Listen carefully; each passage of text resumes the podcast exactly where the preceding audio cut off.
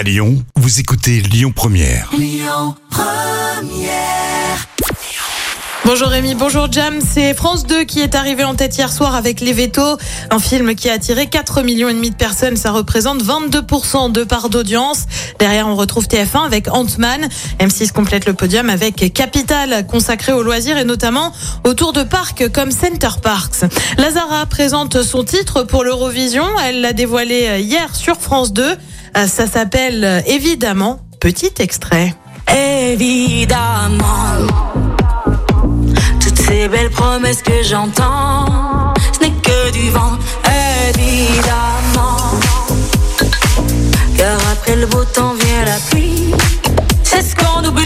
entraînant un titre présenté comme un hymne français sur l'amour universel. C'est en tout cas ce qu'indique la chanteuse.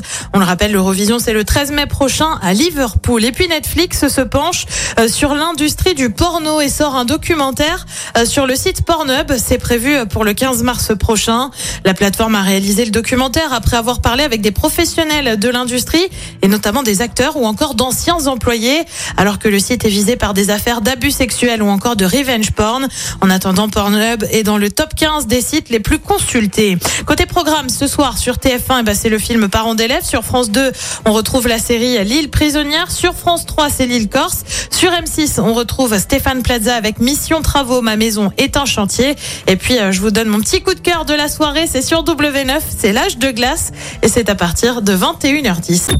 Écoutez votre radio Lyon Première en direct sur l'application Lyon Première, lyonpremière.fr et bien sûr à Lyon sur 90.2 FM et en DAB+.